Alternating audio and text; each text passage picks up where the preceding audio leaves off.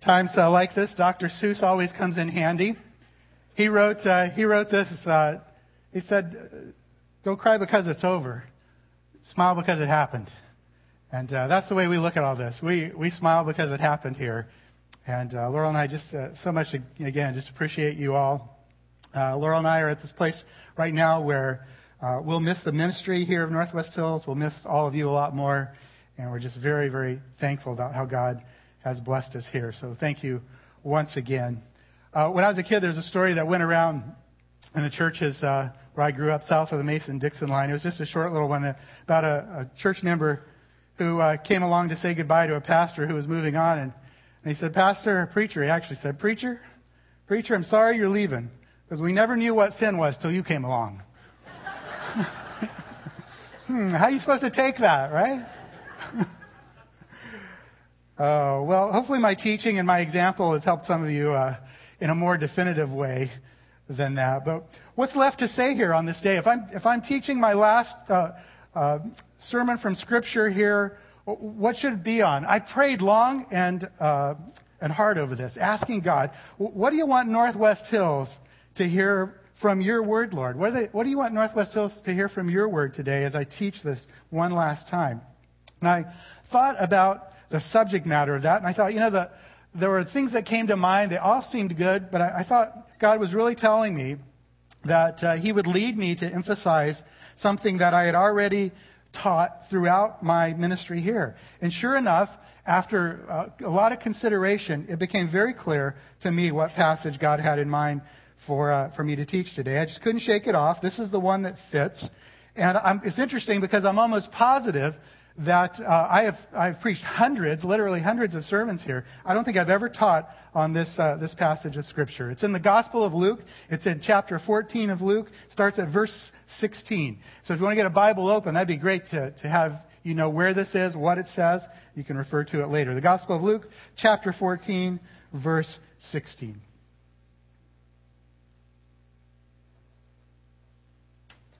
It's an interesting little passage here. It's a story told at a dinner about a dinner. At a dinner about a dinner. I'm hoping and praying that God will remind you of it sometimes when you're having dinner or when the word dinner is mentioned. I'm praying that in the future this will come back to you sometimes. It was told by Jesus, this story. He was invited to the home of a Pharisee on a Sabbath day. He went to the dinner, and as all this interaction is going on, this big Sabbath day dinner, all the conversations are occurring. Jesus had an opportunity to clarify a bit about what it means to be a genuine worshiper of God. Not just someone who shows up to church and worship is, worships for an hour and goes away, but someone who actually lives worshiping God with their life every day, every minute of the day. Jesus got to clarify that about a genuine worshiper. And he talked about the benefits of living that way, the blessings that come from God when you live in that way. And as he explained about that, he, he uh, also mentioned the incredible life that will be enjoyed by those who will someday live in God's eternal kingdom. And when he mentioned that in particular, that prompted one of the other dinner guests there to exclaim this Blessed is everyone who will eat bread in the kingdom of God. And we don't know if that was a spontaneous, sincere exclamation of someone who was just really excited about what he'd been hearing and learning from Jesus, or if it was just this pious outburst of this falsely devout man who thought, oh, this is the right time, you know, where you throw in the hallelujah, the praise the Lord. Uh, this is the right thing for me to say at the time. We don't know exactly where he was at on that. But whatever he was doing there, it created an opportunity for Jesus to tell this story a story that was important then, and it's important now to us too. So I'll start here, uh, verse 16 of uh, Luke chapter 14. But he, Jesus, said to him, the man who shouted this out, he begins to tell a story. A man was giving a big dinner, and he invited many. And at the dinner hour, he sent out his uh, servant to say to those who had been invited, Come, for everything is ready now. But they all alike began to make excuses. The first one said to him, I've bought a piece of land and I need to go out and look at it. Please consider me excused. Another one said, I've bought, the, uh, I've bought five yoke of oxen and I'm going to try them out. Please consider me excused. Another one said, I've married a wife. And for that reason, I cannot come. And the servant came back and reported this to his master. And then this head of the household became angry and said to his servant, Well, go out at once into the streets and the lanes of the city and bring in here the, blind, the poor and the crippled and the blind and lame. And the slave said, uh, Master, what you commanded has been done, and still there's room. The master said to the servant, Go out into the highways and along the hedges and compel them to come in so that my house may be filled. For I tell you, none of those men who were invited shall taste of my dinner. You might recognize this story. It's a short story. This is one of Jesus' parables. Parables, uh, brief stories that Jesus told that typically have one main point, but they usually also reveal uh, a lot of other truths about God and about people. One of the great aspects about this parable is that it reveals and emphasizes that God is a loving and a seeking God. A loving and a seeking God. In the story, God is represented here by the man who plans this incredible dinner, this feast and invites many to come to it and partake of the food, enjoy the friendship there, the fun that would take place in his obviously wonderful uh, mansion. He's obviously a, a, man of great means who wants to share his bounty with others. And that we understand here is a, a picture of God in this parable. God is himself incomparably good. I mean, his person is just incredible beyond what we could, could wrap our, our minds around. His wealth is unlimited. And he wants people to enjoy him. He wants people to enjoy his glory, his goodness, his joy, his close fellowship. He wants people to live with him in his incredible eternal kingdom. And so God invites people to know him and enter into the kingdom family. He, God, initiates all this. He initiates contact with people to, to make that happen. He seeks people to come and enjoy Him and all the blessings He has to offer. And He doesn't have to do that. He has never had to do that. It's not necessary for God to do so. He doesn't owe any of us anything. And as this parable reminds us, we humans are a real mess. We're, ju- we're just all messed up as humans. When, when I was down in California earlier this summer, uh, doing some time at the family ranch that, that happens down there. And when we're down there, we always take a little time to, to drive up a little bit further into the foothills from where we are, where the Tule River flows down, and where you get those, uh, those beautiful pools that you can jump in in the river, where you get those natural slides that you can slide over waterfalls and the whole thing. It's an awesome place, and we always go there. And uh, it's really interesting, though, when we go there because because it's so beautiful, and yet you'll be walking around, you'll turn around, and you'll see somebody graffitied all over a rock. It's like, well, what's that for? Who would think of doing something like that in a beautiful place like this? And then you'll find, you'll find places where people just left their trash. You'll find places where, uh, where broken glass, you know, somebody broke a bottle, like right on a place right next to a beautiful waterfall. You go, well, who would even think of bringing a glass bottle there? And if you did, why would you break it there? And if you did, why would you leave it there for somebody else to step on? And then there's always these, these guys who, you know, mostly all the places you jump in, nice and safe. You know, you can j- take a nice jump into a deep pool from a high spot. But there's this one place there where we go, and it's a really high place. It's, it's very high, and you jump off, and, and you only have this very small area of pool to go into because there's rocks underwater on both sides. And most people jump, and they, they go up there, and uh, most people shouldn't be jumping. I got to tell you. You shouldn't be jumping because you have to hit that one spot in order to be safe. But you know, everybody's kind of egging everybody else on, so people go up there and jump. And it's dangerous. And there's, there's one guy who was there this summer, and he was actually an accomplished diver, right? And so he's actually diving in, you know, doing these swan dive kinds of things into this tiny little pool area.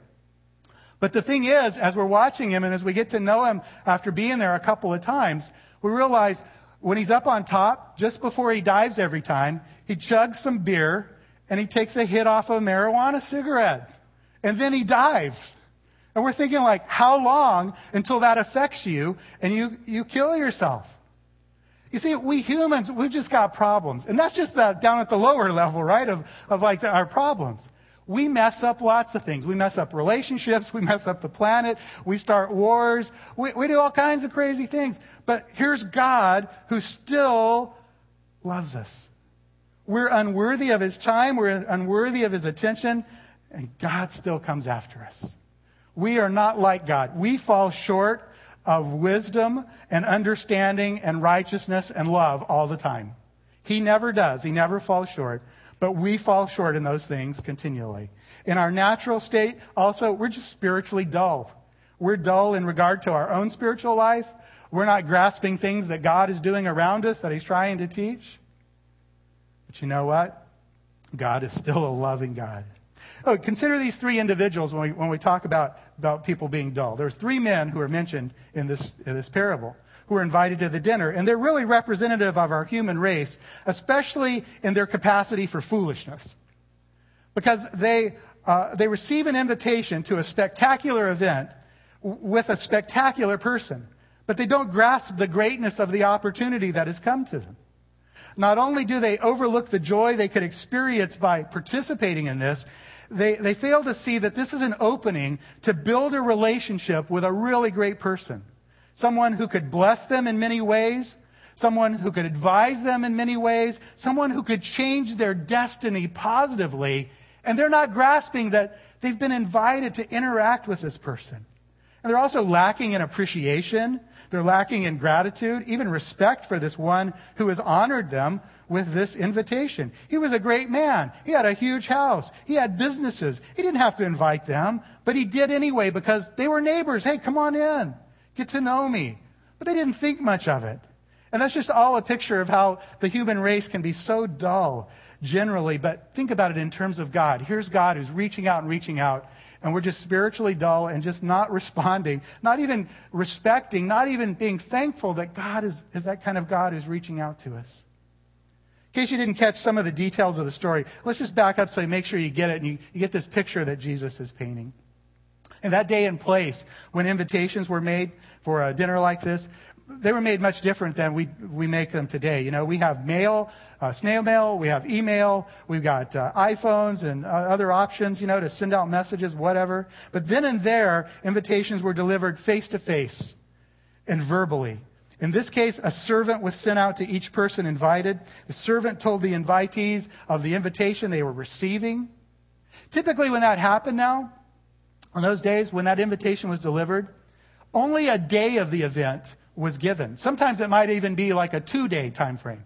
They would say, we're going to do this, say, Friday, Saturday. And that's how, how the, the, the, the, uh, the time frame was first brought out. No specific time was mentioned, first of all, because, because think about it, they tracked time much more loosely than we track it today. We live by our calendars, right?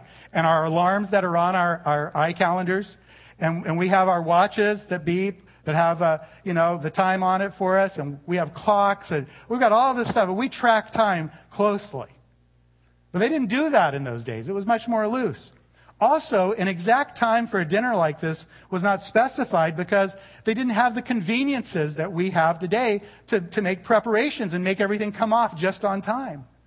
They didn't have things like grocery stores full of food and refrigerators to store things in and, and nice ovens that you can cook quickly in and fast means of transportation to get it all together. So you, you put on a big feast like this, that was quite a big deal. And it was difficult to gauge in advance exactly when the dinner would begin. And so then when the, when the feast was just about to happen, when it was just about ready to go, then there would be a second notification that would go out to the people who were invited in the first place. The second notification would say, hey, it's just about time. Start coming. Start, start getting there. And people who would, who would be ready, saying, oh, we're looking forward to this, they'd grab their stuff and they'd, they'd get up and go. Just a, a polite way of responding in that day when that, when that happened, when the first invitation went out, was really just to do nothing. See, you, if someone gave you that first invitation and you didn't say, I'm not coming, they assumed you were coming. They assumed that, that, that you would be attending. And, uh, and, and if, you, if you weren't, then, then you were supposed to let them know. But, but the three in the story have this opportunity. Everybody had an opportunity. You could say you weren't coming if you weren't coming. The three in the story, they had the opportunity, but, but they didn't value the invitation enough or the person who was giving it to care anything about it. And so they, they basically ignored it but of course, by, by not formally declining it, they, they indicated they were going to be there. But really, they, they didn't appreciate this. They didn't really have any intention of intending. They were, they were really signaling we're, we're not going to uh, be there, or they were signaling they were going to be there when they weren't. They were just so short sighted. They were so self absorbed, they just could care less. And so when the servant arrived the second time with the final notification, they were just apathetic, just, just not really intending on doing anything about it. And they began making these excuses. And, and if you notice, the, the excuses are, are interesting. And it also reveals them to be really big liars and really bad liars. Because the first one said in, in verse 18, you read this I've bought a piece of land and I need to go out and look at it. Please consider me excused. That was really a bad excuse, and, and, it was transparently false. Buying a piece of land, just like in our day, in that time place, there were cultural issues, there were business ways of doing things. It took a long time to buy a piece of land. But no one in their right mind would buy a piece of land without properly inspecting it, because the kind of land they bought that day, uh, at that time, was, was agricultural. It, it was land you meant to use, not just sit around and look at. And, so who's going to buy this agricultural land without looking at it first? And even if he had already bought it, there was no reason to hurry out, right, and expect it because he already owned it. It's still going to be his two days from now. Terrible excuse. Second man goes along the same lines. Verse 19. I've bought five yoke of oxen, five teams of, of, of two, ten oxen. I've got five teams here I bought, and I'm going to try them out. Hmm.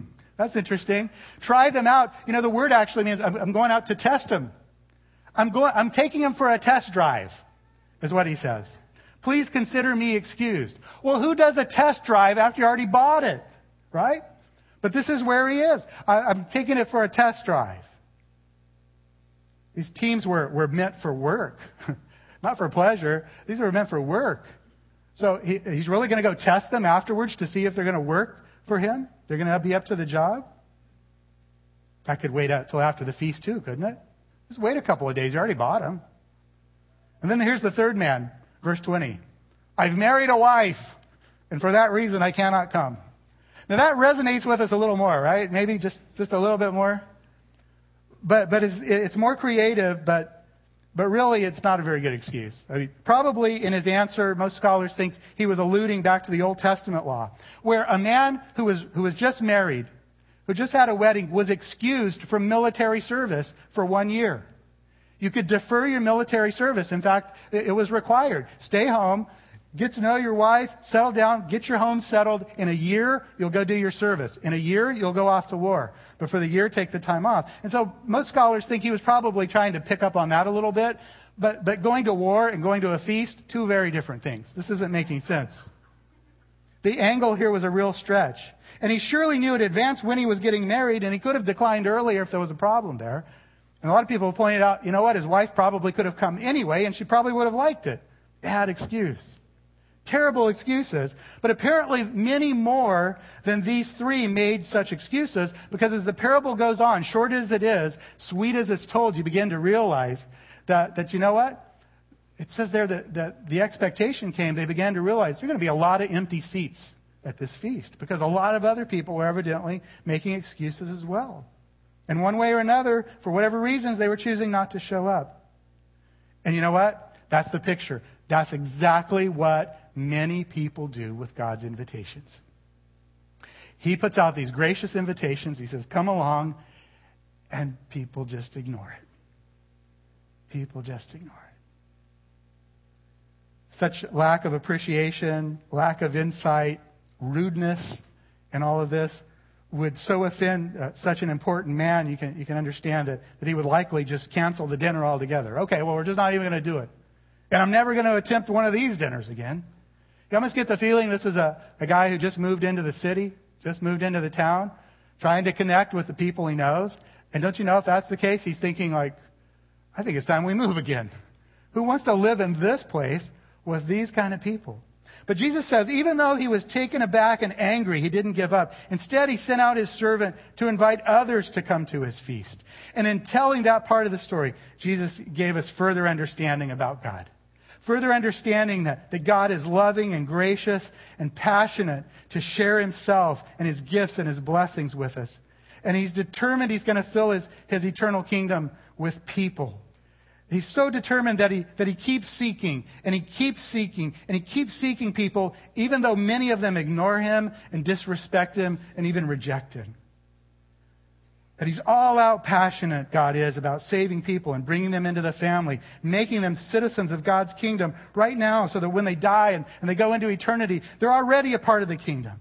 That's how awesomely good God is, that he just keeps seeking that and seeking that for people. And that goodness, you know, flows down to us who already are part of his, his family and his kingdom. And it flows down to us, especially in this, that you see in this parable, the picture, that God appoints us to join with him in this great endeavor.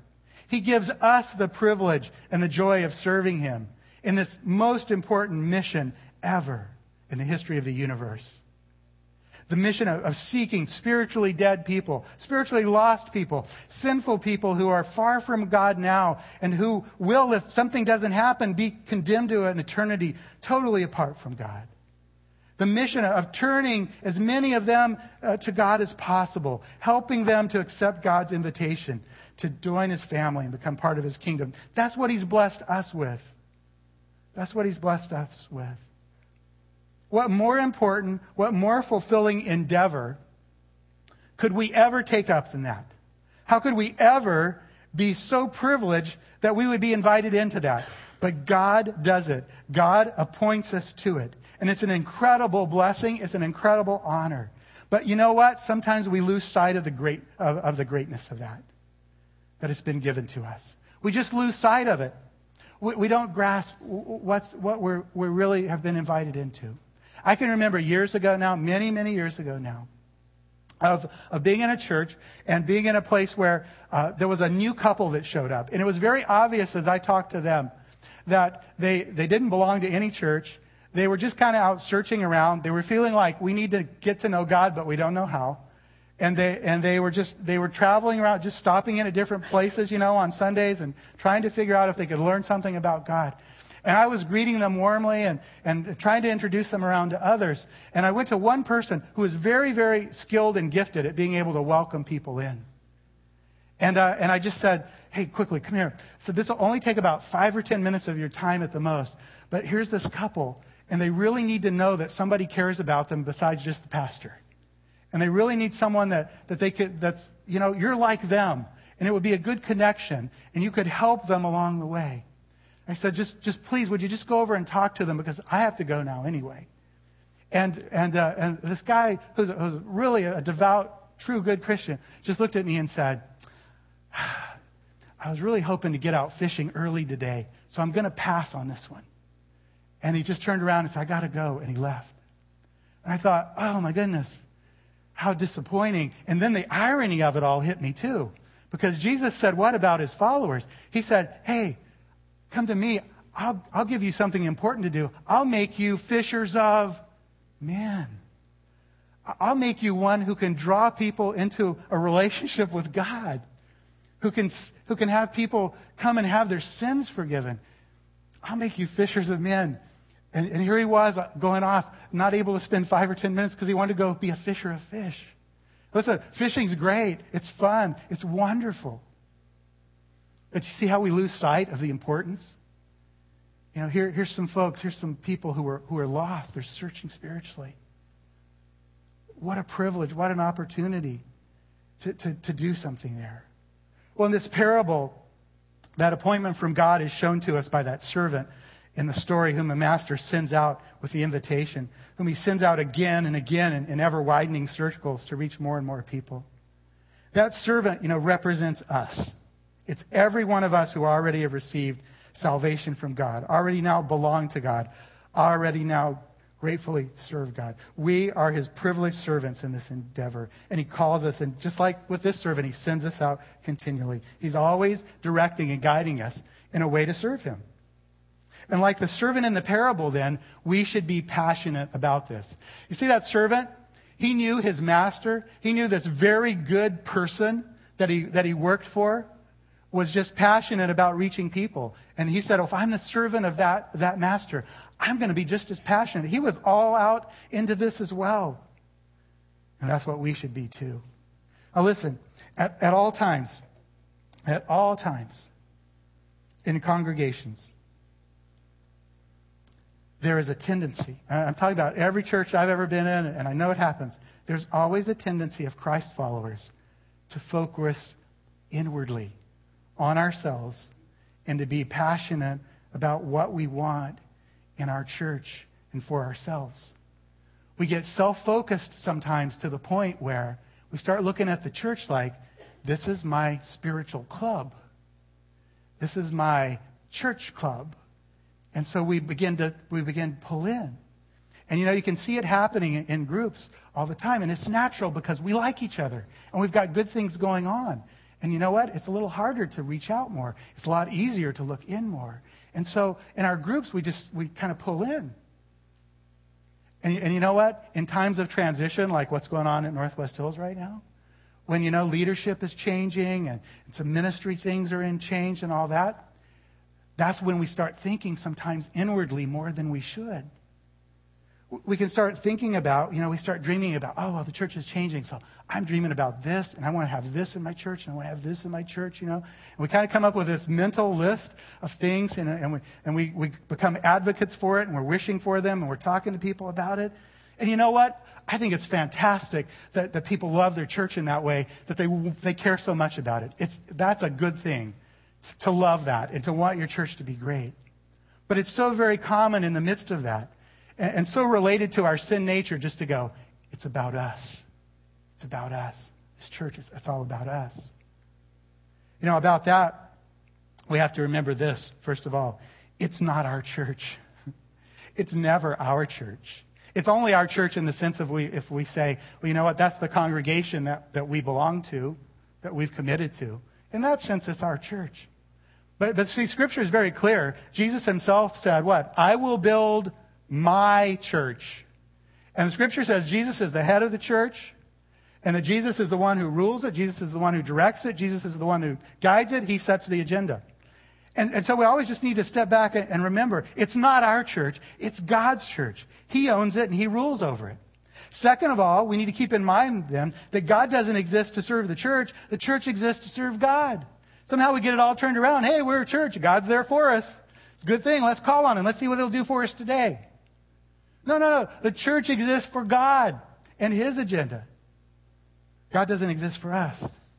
Third, we need to remember that, that we're to be passionate for and busy about what God wants His church to be passionate for and busy about. Not what we have decided apart from God that, that we think we all should be passionate for. And then fourth, we should remember this, that our focus is to be not on what we want the church to be and do, but what is it that God wants the church to be and do? Clearly, uh, as we learn from this dinner story, God is, is passionate about outreach, as we've talked about here. He's passionate about the spiritually lost. And He's called the church to that, that mission. And so, really, my, my parting challenge today comes from the scripture where, where we're learning this. That, where we're learning this, that, that we should be outwardly focused and stay outwardly focused. We can still have many things internally that we enjoy, but we need to be outwardly focused not inwardly focused. We need to keep reaching out to the world, not turning inward to ourselves. We need to always be looking to serve, not to be served. Our mindset in church should not be, who's here to serve me today, but how can I serve? We should choose this as our priority. And we need to follow the model of outreach exemplified in this parable. I don't know if you caught this, but it's a great little model. How do we reach out? What should we be doing? If we say, let's do outreach, what does that mean? Number one, here's what we learned from the parable go out and bring in. Because that's what, that's what the master said to the servant. Go out and bring them in. Notice, notice, not send out uh, just a broadcast, not send something in the mail that says, hey, we're here if you want to drop in. No, go out and bring them in. Verse 21. That's what the master said to the servant. Bring the people into my, my feast. That's the mission of the church. Don't wait for people to come to church. Don't wait for people to come into God's family. Go out to them and help bring them into God's family, His church, His kingdom. Start with those nearby. That's what this story is picturing. Start with those nearby. But don't stop there. Go further than just nearby. Go, go beyond. Go to places that aren't easy to get to. Go beyond the people who are the more privileged, who are the more refined, who are the more like you. Uh, go beyond people who already have had plenty of opportunities to come. Keep reaching out further. After the, the servant had already been to the nearby neighborhood folks and had some turns down, what did the, did the master say? Verse 21 Go out, there it is again, go out at once into the streets and lanes of the city. That meant go out to the, to the people who aren't so privileged. You know, we, when we think of streets and lanes, you know, in our modern day city here, we're thinking like, yeah, nice curves, you know, manicured lawns and all that. Streets and lanes at that time was really referring, was referring to the old side streets and the back alleys where the more underprivileged people were living, where you'd find people who were struggling, where you'd find outcasts, where you'd find needy people who had few advocates. That's the places where the sinners who had messed up their lives live. That was a place where people get exploited. That's the place where, where, uh, where people are regarded with contempt by others in society. And the, the message of the Master is hey, go out to them. That takes the effort. But don't stop there either. Verse 23, he says, and then go out into the highways and along the hedges. In other words, go to the furthest away places where people live, where there are people who are far outside the, the mainstream of humanity. Go to the isolated. Go to the most hard to find. Go to the poorest. Go to the most underprivileged. Go to the people who've heard the least about Jesus. Go to the foreigners who are still trying to make their way in a new culture. Go to the outsiders. Go, go to those who've been chased away, or even those who have run away on their own just to get away. And why go to them? Because God loves them too. And He wants them too in His eternal kingdom. And the mission of God's servants is to go out to them. Church, go out to them. And this, you know, you could apply this just as much, couldn't we, to people in our own community who are wealthy and live in great places and have all kinds of nice things. But you know what? They're still just spiritually dead, and there's nobody reaching out to them. Whoever they are, go out to them, bring them in. And the way to get them to, to come along, well, that's part two of the model. Part one is go out and bring in. Don't wait for them to come to you. But when you go out, verse 23, compel them to come in. The master said to the servant, Compel them to come into my house. Well, why would they have to be compelled to come in? Well, because they're going to be wary of you, because they're going to be doubtful about your sincerity. If we turn it into to spiritual terms, they're going to be uh, doubtful about your message. They're probably likely going to be disbelieving in God, disbelieving that God cares about them, disbelieving that God loves them, disbelieving that God could make any difference in their lives. They're probably unconvinced that they'll be welcome in God's family, that anybody would take them into their church. So the message to the servant was compel them to come in. So over the years, you know, misguided Christians have thought that means, well, you just overwhelm them. You just don't give them a choice. You just overwhelm them and, and you, you use whatever means to make sure they get into your church. You just wear them out until they give in and you force them to join your church. And hey, if some persecution is required, go ahead and persecute some people. I mean, honestly, there have been Christians through the ages who've looked at this passage of Scripture and said, see, compel. That's why we're supposed to torture you into the church. It's, it's utter foolishness, isn't it? First of all, because a man convinced against his will is of the same opinion still, right?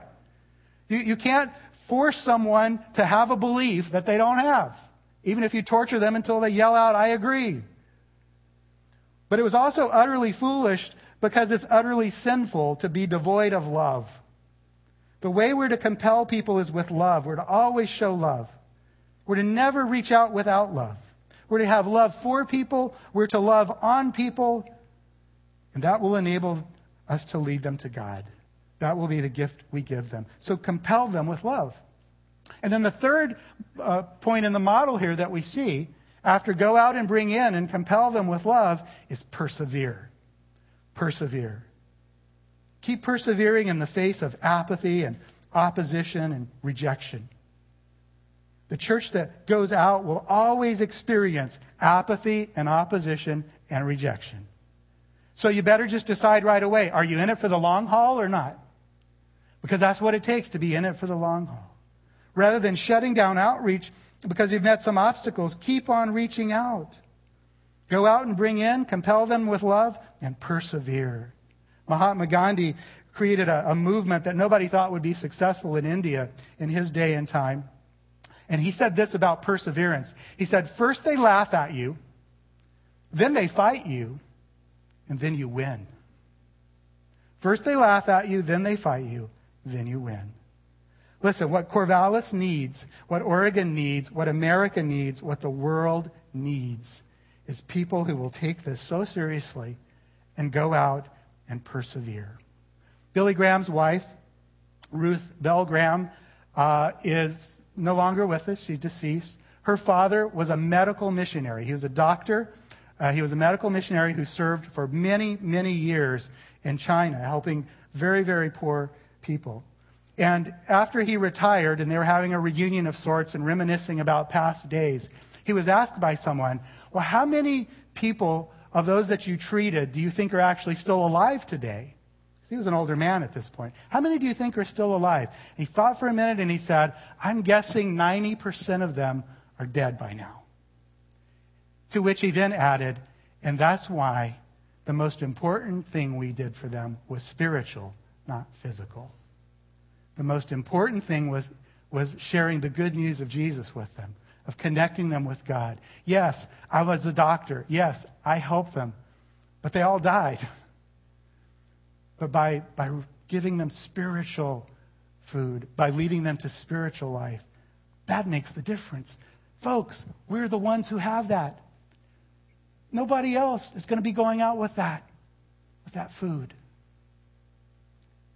That is to be the church of Jesus Christ. Be that Northwest Hills. Be that. When I arrived in Corvallis 12 years ago and I came to Northwest Hills, I, I quickly realized that this congregation just had unprecedented potential to impact the world for Jesus Christ. To, to excel mightily at outreach, to touch many lives now and, and for generations to come. And so, as we as leaders began to talk about that, we actually started writing it down on paper. What do we mean by that? One of the things we actually wrote, I'll read it right here, is at the time was we said, you know, when we look at the location of where we are, the education of the people here, all the various occupations people have, the skills, the gifts, our material resources uh, uh, that we have in our congregation, that creates for us a special opportunity to make a powerful worldwide impact for Jesus Christ. I could go into more detail on that, but we thought about, just think about all the potential here of, of, of Christians in Corvallis being able to do something incredible. We thought, it's right there. It's right there, and, it's possible. All it would take would be for us, number one, to become united. Like one family, remember that? We would become one family, as Jesus said. And if we had one passion, like in Mark 12 30, where Jesus said, most important thing for you to do is love the Lord your God with all your heart, soul, mind, and strength if we loved in that way, and then if we took seriously the Great Commission, go and make disciples of all the nations, if we put all that together, then we could do some incredible things in the ministry of God. Just incredible things. If we combined our brain power, our material wealth, our skills, our gifts, the opportunities we have to travel, all the connections we have with people here and people around the world, all of our energy, our physical strength, all the other resources that we could pull together, we would just be a mighty ministry force. And you know, a lot of great things have happened, have happened over the 12 years because, because we took that seriously. We just look at some of the local compassion ministries we've connected with. We look at the, the, the missions, how, uh, how global outreach has grown so much in our congregation, and it's been great. But you know what? We've never reached our full potential. We've never reached our full potential here. And yeah, I'm the senior pastor, so I'll take a good load of, of the blame for that. But you know what? We're all in this together, right? It takes us all. It takes us all. We've never gone to that highest level that we could. But it's still possible. It's still possible because the church is always the church of Jesus Christ. And if leaders change or people move on, Jesus is still in charge. So the opportunity is still here. And my plea, which I firmly believe reflects God's call and God's plea, is be that church. Be that church. Determine you're going to give yourself to what's most important, what's most fulfilling. Your passion is going to be where you need to start. You know, when they train Disney employees, one of the things they talk about is passion. And one of their sayings is, one with passion is better than 40 who are merely interested. You've probably heard that in some different context. One with passion is, is better than 40 who are merely interested. So get your passion ramped up. Second of all, start dreaming, start thinking about what could be done. Donald Trump, billionaire.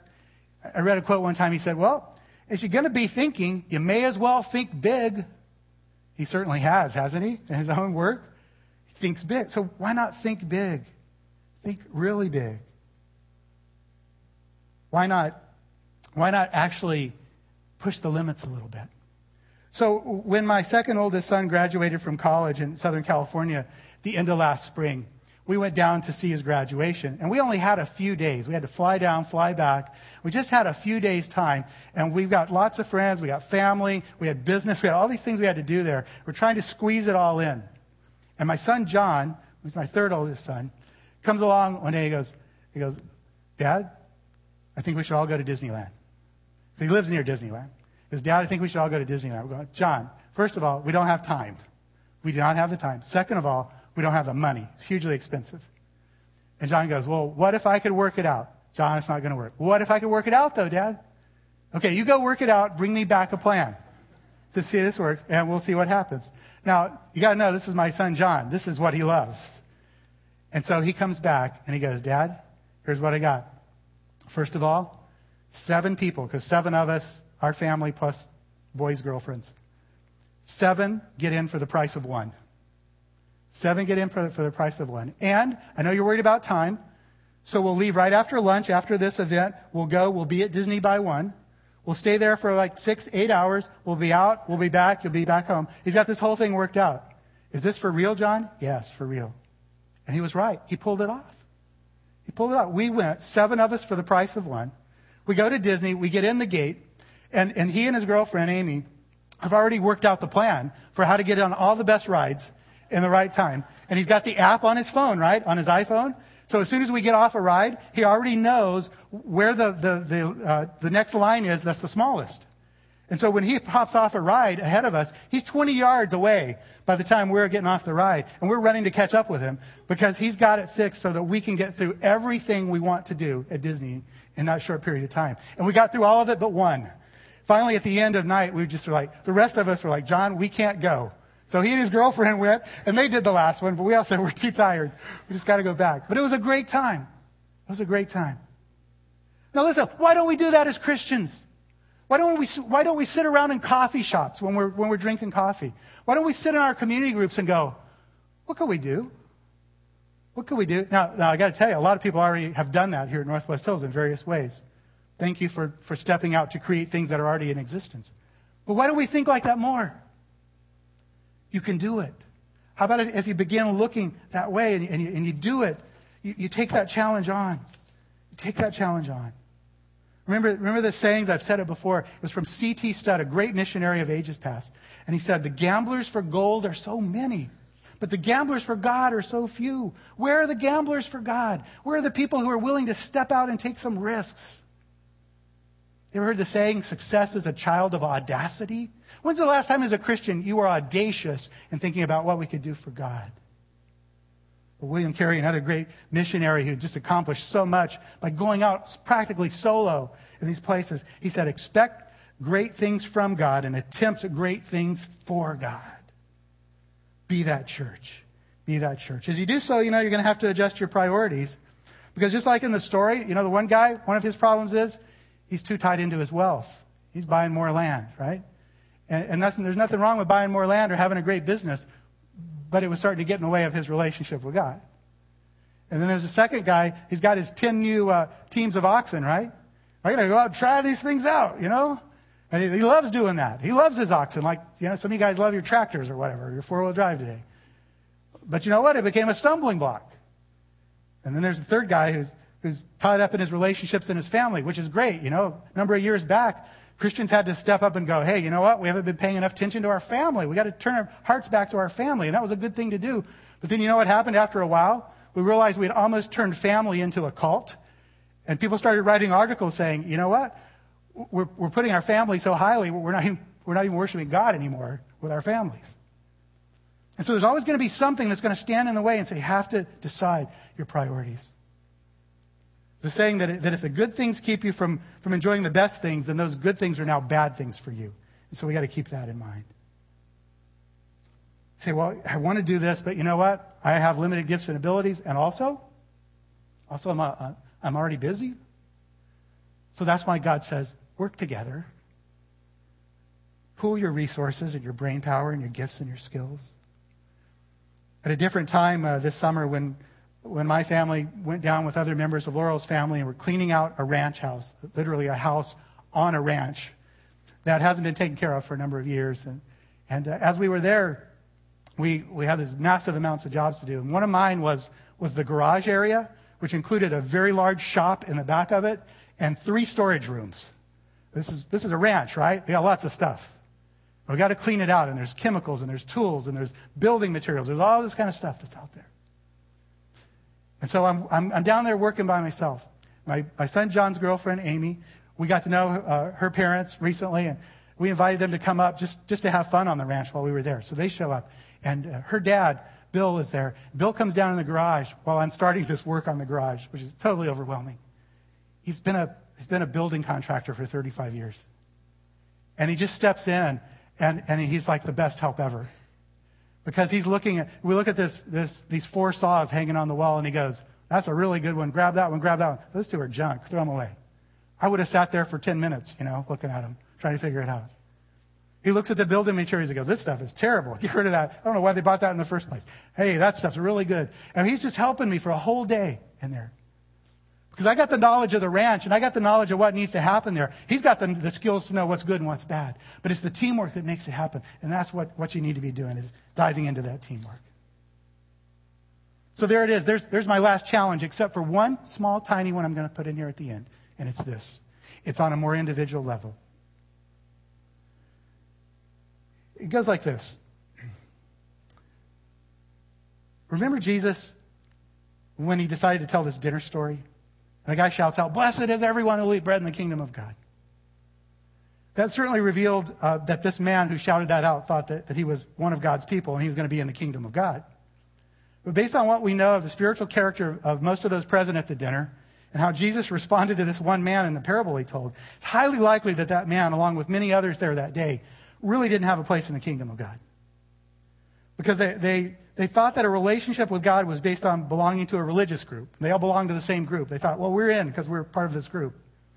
They thought that being very religious, you know, going to, going to the temple, doing all the things they were supposed to do every week, they thought that, was, that made them right with God. And they really genuinely were trying to be good people, but they were trying so hard they became super legalistic.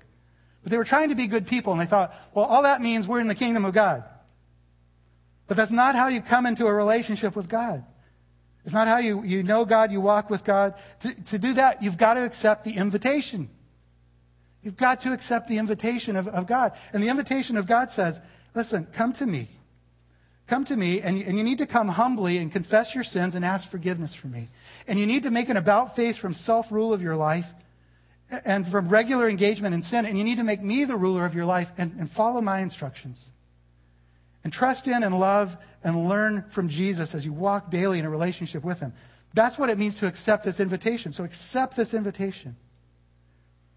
Jesus made it clear those who come on their own terms don't get in the kingdom. Verse 24 I tell you, none of these men who were invited will taste of my dinner, but those who will accept the invitation, they come in.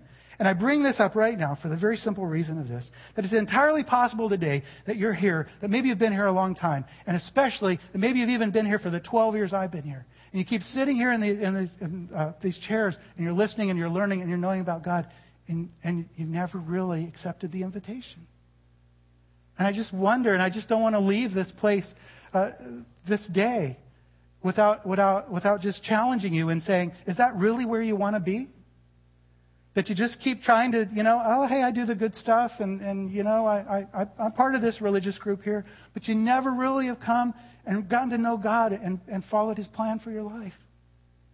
And I, I would be so disappointed to know that, that you, you are here today and just feel so sorrowful for you if I'm done here and somehow you haven't made that turn to God. And I just urge you because God is so much seeking you and He has so much for your life and He wants to bless you so much. Come on and take it. Listen, if you're still working through all the process, you're still learning. Well, that's okay. Just keep learning at least. If you're not ready today, but some of you, maybe it's time. And this is the day you go, okay, yeah, you're right. I don't want to be like those idiots who, who back in that parable, just, you know, kind of doing their own thing. I want to get this right. Just a couple minutes here, we're going to sing some songs, worship songs. Communion tables are around that everyone's free to go and access. And As that happens this morning, you know, that's, that's a good time for some of us just to renew this commitment to being, being people that God wants us to be, being those servants who are outreachers. Maybe for you, it's really coming and saying, you know what? For me, it's, I did come, I did come and join the family. I just, just haven't really been living like it for a while. And this is going to be your moment to say to God, God, as I remember the sacrifice of Jesus Christ, this is my turning to you today. Maybe for some of you to just to just say, This is my day that I do cross that line. In fact, I'm going to pray right now, okay? So let me pray for us. God, I thank you for this incredible church, all the wonderful things that have happened in it, all that I've been able to enjoy, enjoy. And I pray that you would bless it, Lord, continually. I pray you would make it ever greater in ministry than, uh, than I could even imagine. I pray that you would, you would, Lord, do wonderful, spectacular things here. Lord, that I'd be able to still hear about it and celebrate it with you all. And Lord, uh, I also, though, think today that there's some decisions that need to be made. So I pray, Lord, that you would bless those who are seeking you. Lord, in this worship time, hear us as we call upon you. For some of you who maybe just don't even know how to pray this, this morning, I'm just going to pray a prayer. And, and if you want to pray alongside it, because this is where you need to be, then pray it in your heart to God. Heavenly Father, thank you for being a, a loving and seeking God. Thank you for being a caring God who keeps coming after me. Thank you, Lord, for your Son, Jesus Christ, who paid the price for my sins on the cross. Thank you that through him you offer me forgiveness. And Lord, I ask for that forgiveness. I yield my life to you to learn from Jesus, to walk in the power of the Holy Spirit rather than trusting in myself, trusting and believing you. Yes, Lord, I make that choice today. I do so gratefully, Lord, and I want to be one of those outreachers that serves you in the most important work in the universe. We thank you in Jesus' name. Amen.